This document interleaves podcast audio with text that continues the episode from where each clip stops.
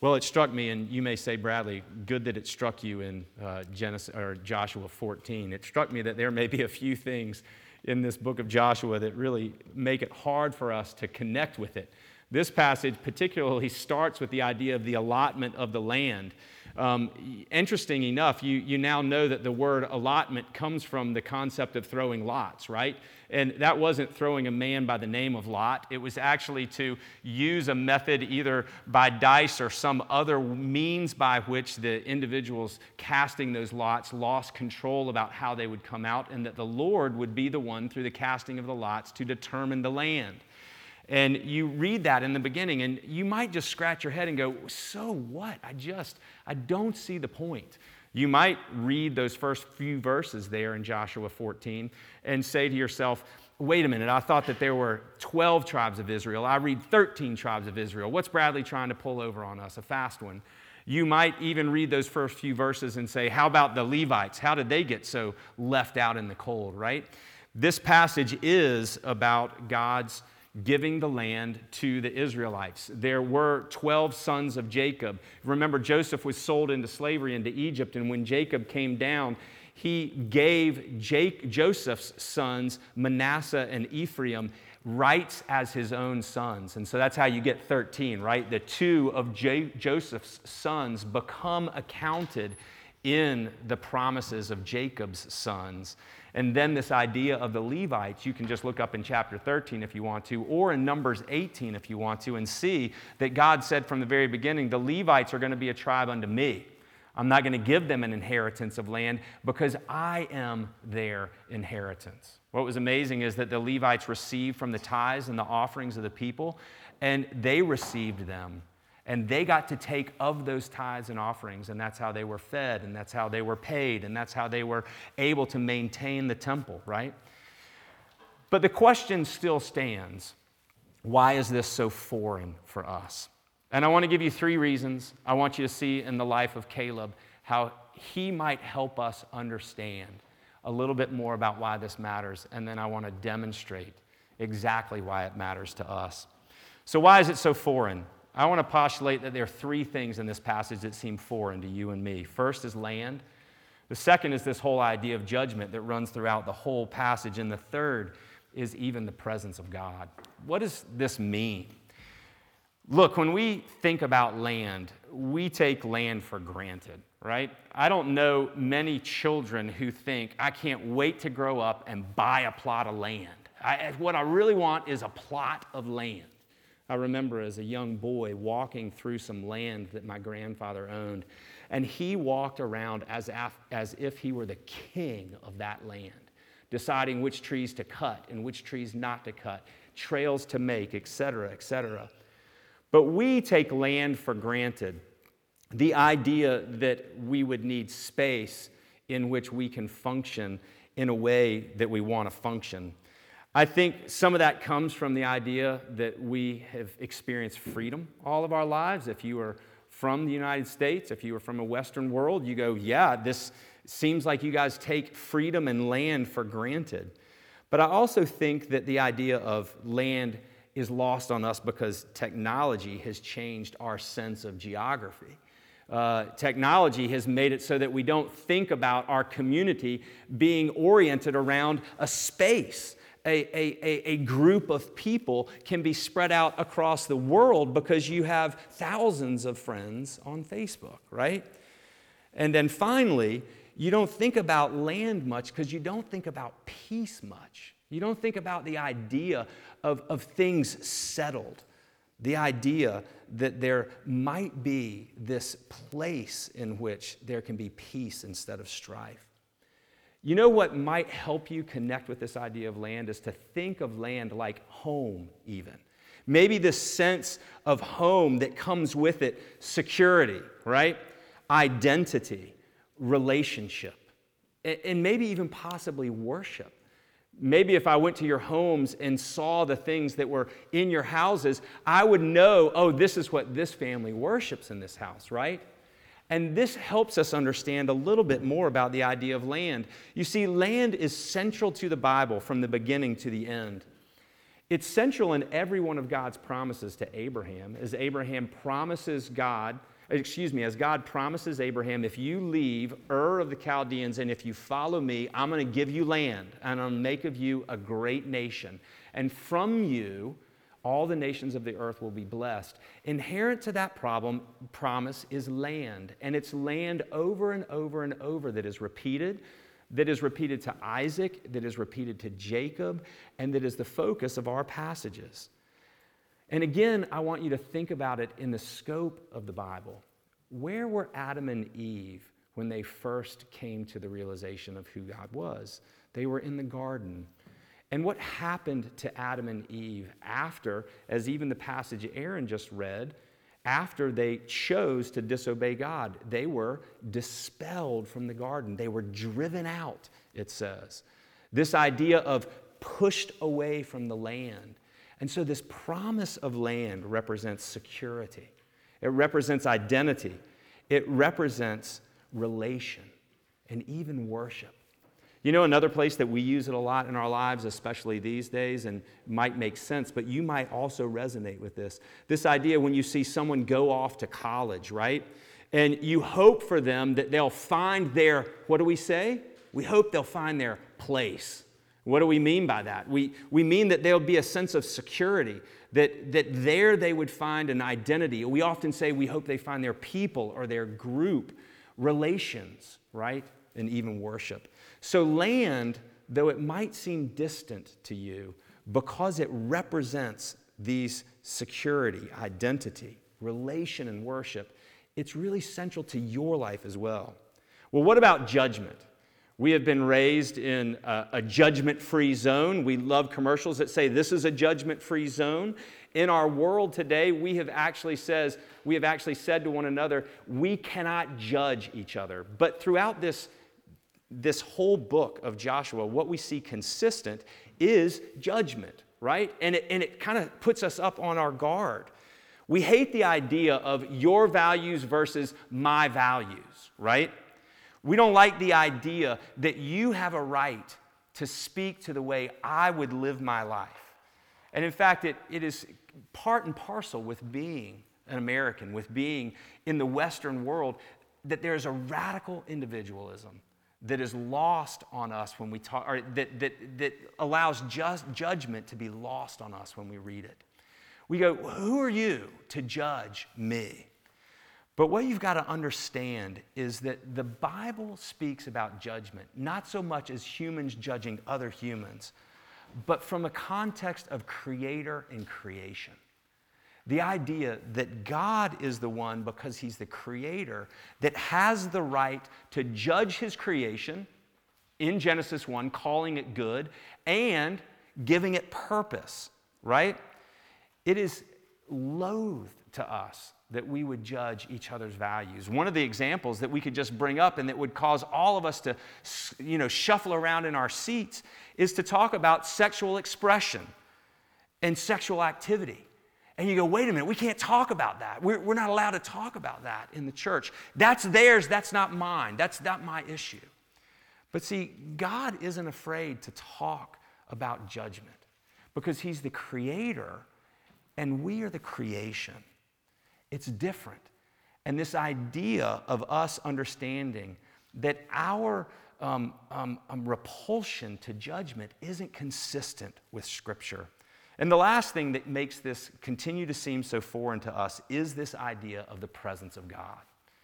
Now, again, we're here to worship. When we were coming into worship, we were all saying how excited we were that we were going to get to worship in, in just a few minutes. We're so thankful that this hour of worship has come. But I think a lot of us would confess to practically saying we live our lives as if there is no transcendence at all, or that if God exists, he particularly exists as a provider for our kingdoms. And if you want to look at one place to kind of understand this, we can look at that place in our prayers, or dare I say, our prayerlessness in our lives. The fact that we spend so little time praying, right? And central to Scripture is this concept of reconciliation of humanity with God, presence with God. And that's central to understanding Joshua. These are the things that make it so foreign for us to look at this passage the concept of land, the concept of judgment, and even the concept of presence with God. But what I want you to know is that what presence of God really points to is this idea of His rule and His reign, the absence of tension. Children, you may never experience this except when your homework is done. Maybe that's the only time that you go, oh, my homework is done. But as you know, you're going to get more homework tomorrow, right? It just keeps coming back. But the presence of God represents shalom, all things rightly related, rest, even the call to worship that Dan was talking about. So, how are we going to understand these more clearly? Look at the life of Caleb with me, if you will, in these few verses in, in Joshua 14. You can turn to it, page 189, all right? We see Caleb's request and in his inheritance. You've got to hear the story. First of all, notice that Caleb is not an Israelite. Did you recognize that? He's married into the tribe of Judah, the same tribe from whom Jesus comes eventually, but he's married into that tribe. His father was a Kenizzite.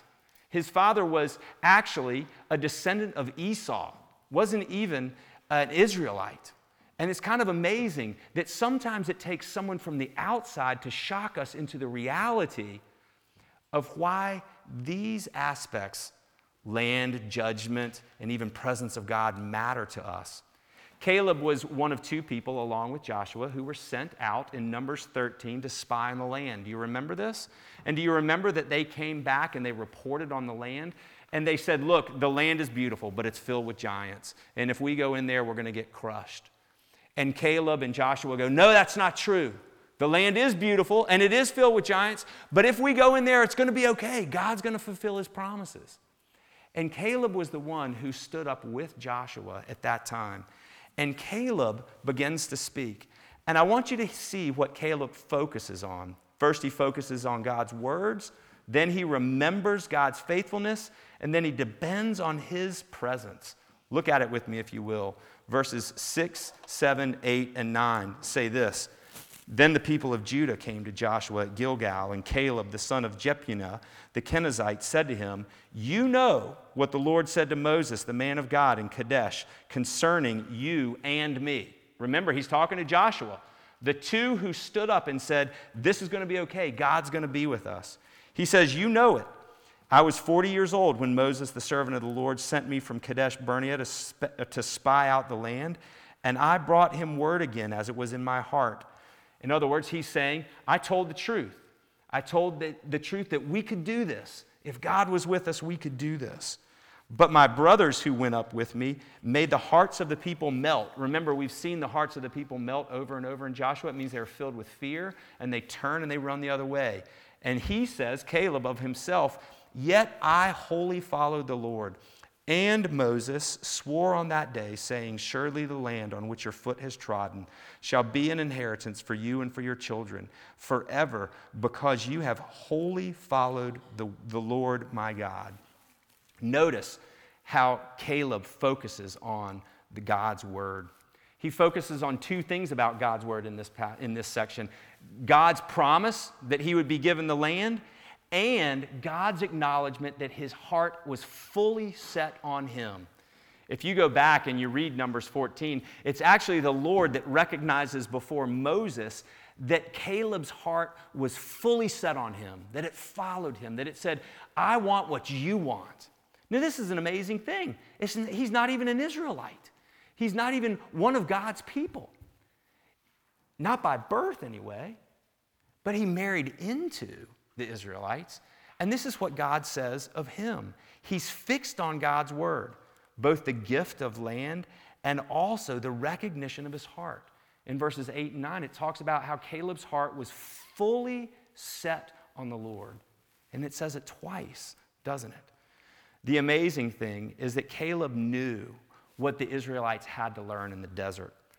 Deuteronomy 8 tells us that God sent them into the desert. And this is what Moses says And you shall remember the whole way of the Lord your God that led you these 40 years in the wilderness, that he might humble you, testing you to know what was in your heart, whether you would keep his commandments or not. And he humbled you, and he let you hunger, and he fed you with manna, which you did not know, nor did your fathers know, that he might make you know.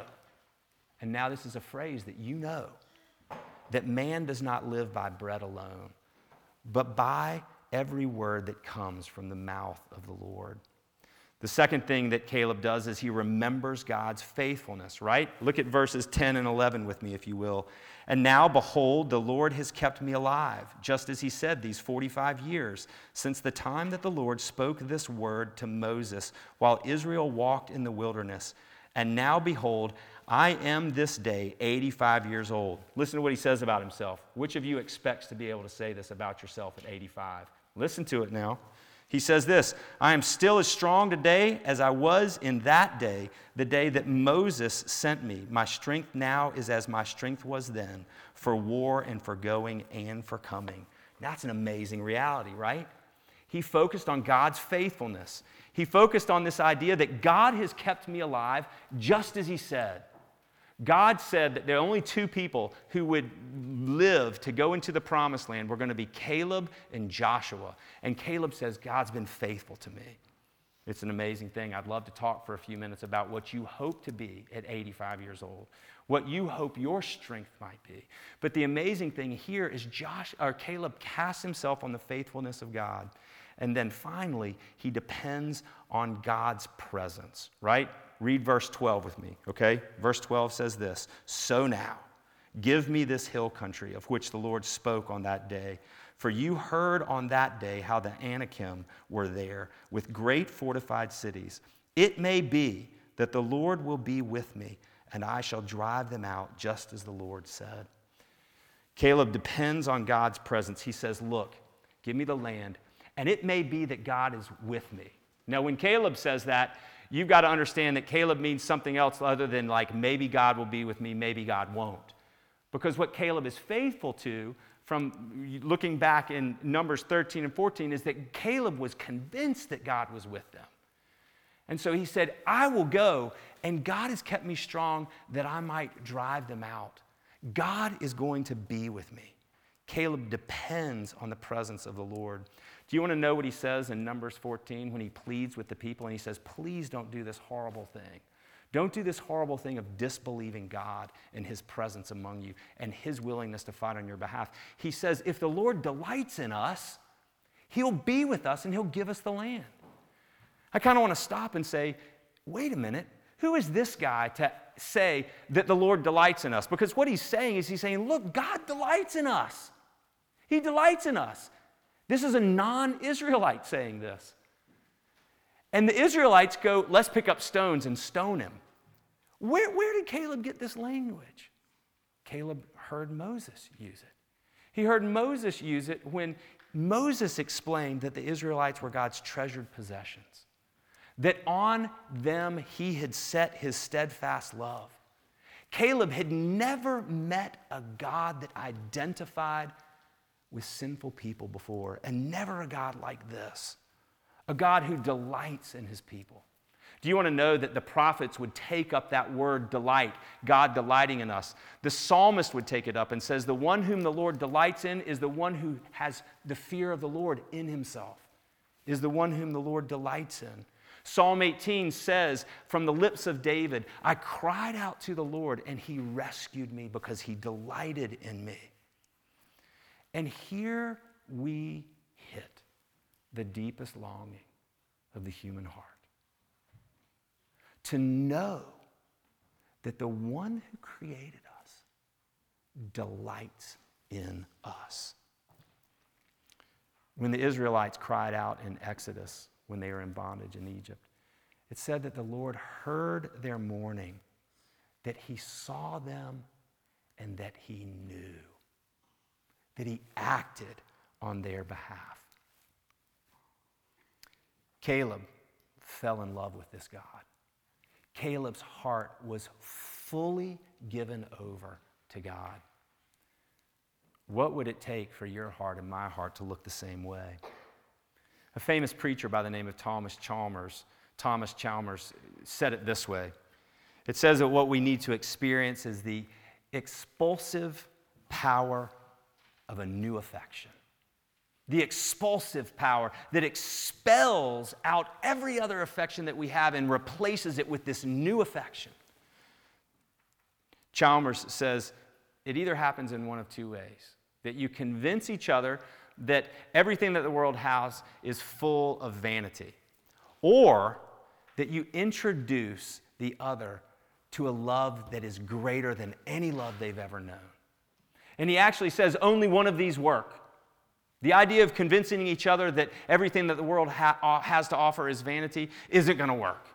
And so the only hope is to introduce yourself to a love that is greater than any love you have ever known. And see, this is where presence comes in. This is where Advent happens.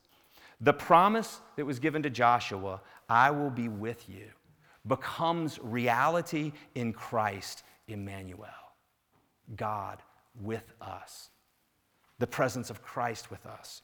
John 3:16 says that God so loved the world that he gave his only begotten son. At Jesus' baptism, God spoke and he said, This is my son in whom I'm well pleased. This is my son in whom I'm well pleased. And even the accusations hurled at Jesus from the cross speak to the psalm that was written in 22 that says, Let him cry out to God because he says God delights in him. Jesus knew that God delighted in him. He knew God's delight so much that he obeyed God even to death, taking on your sin and my sin. And why? Because God loves you, He delights in you. Jesus died on the cross for you because God has set His affection on you once forever. The recognition of that expulsive affection is what drives out every other affection. And it's God's to make known to us. You see, when you accept Christ, you say, Christ is alive in me. I accept that I need a Savior, that my life is broken, and as beautiful as this world is, it's broken world. And I identify with Christ, God's means of salvation. And see, the thing that follows from that presence is judgment. Children, don't miss this. If you live out that reality, if you say, This is what I believe, Paul says to the Corinthians, To some you're going to become the stench of death. People are going to want nothing to do with you. Don't tell me that I'm broken, and don't tell me that this is a broken world. But to some, you're going to become the fragrance of life because they're going to see, I know it too, and I can't believe God loves me that way. And then finally, we get to this idea of land. This already picture of what is the land? What is that promised land? And see, the Apostle Paul says it's the church, the Israel of God, the offspring of Abraham, those with faith. These are the ones where we should feel that security that identity, and that place of worship. There's a not yet aspect to that too. And that's why we've been given the Holy Spirit as a guarantee of what's to come. This idea that the new heaven and the new earth is going to come down, a new city from heaven, and God is going to redeem everything here. It's amazing, this idea of what is yet to come. What I want you to know is that your life is a life of a sojourner. It's actually more like the life of the Levites, who weren't given any physical land, but God Himself was given to them. We, the church, are called a kingdom of priests. That language is as old as Exodus, but is used in the very last book of the Bible, Revelation. This is why we sing, On Jordan's stormy banks I stand and cast a wistful eye. I want you to know something. Your life is not to be oriented around one who has already arrived in the kingdom. But your life and my life is defined by our sojourning, by our desiring and our longing for that day, so that we can hold loosely the things in this life, that we might give Christ the glory. The land, the judgment, even the presence of God. When we understand them in the terms of security and identity, worship, the value of humanity being the image of God, and the longing for everything to be made right, Caleb leads us not only into what it means to put our faith and trust in Christ, but leads us to Advent and the waiting.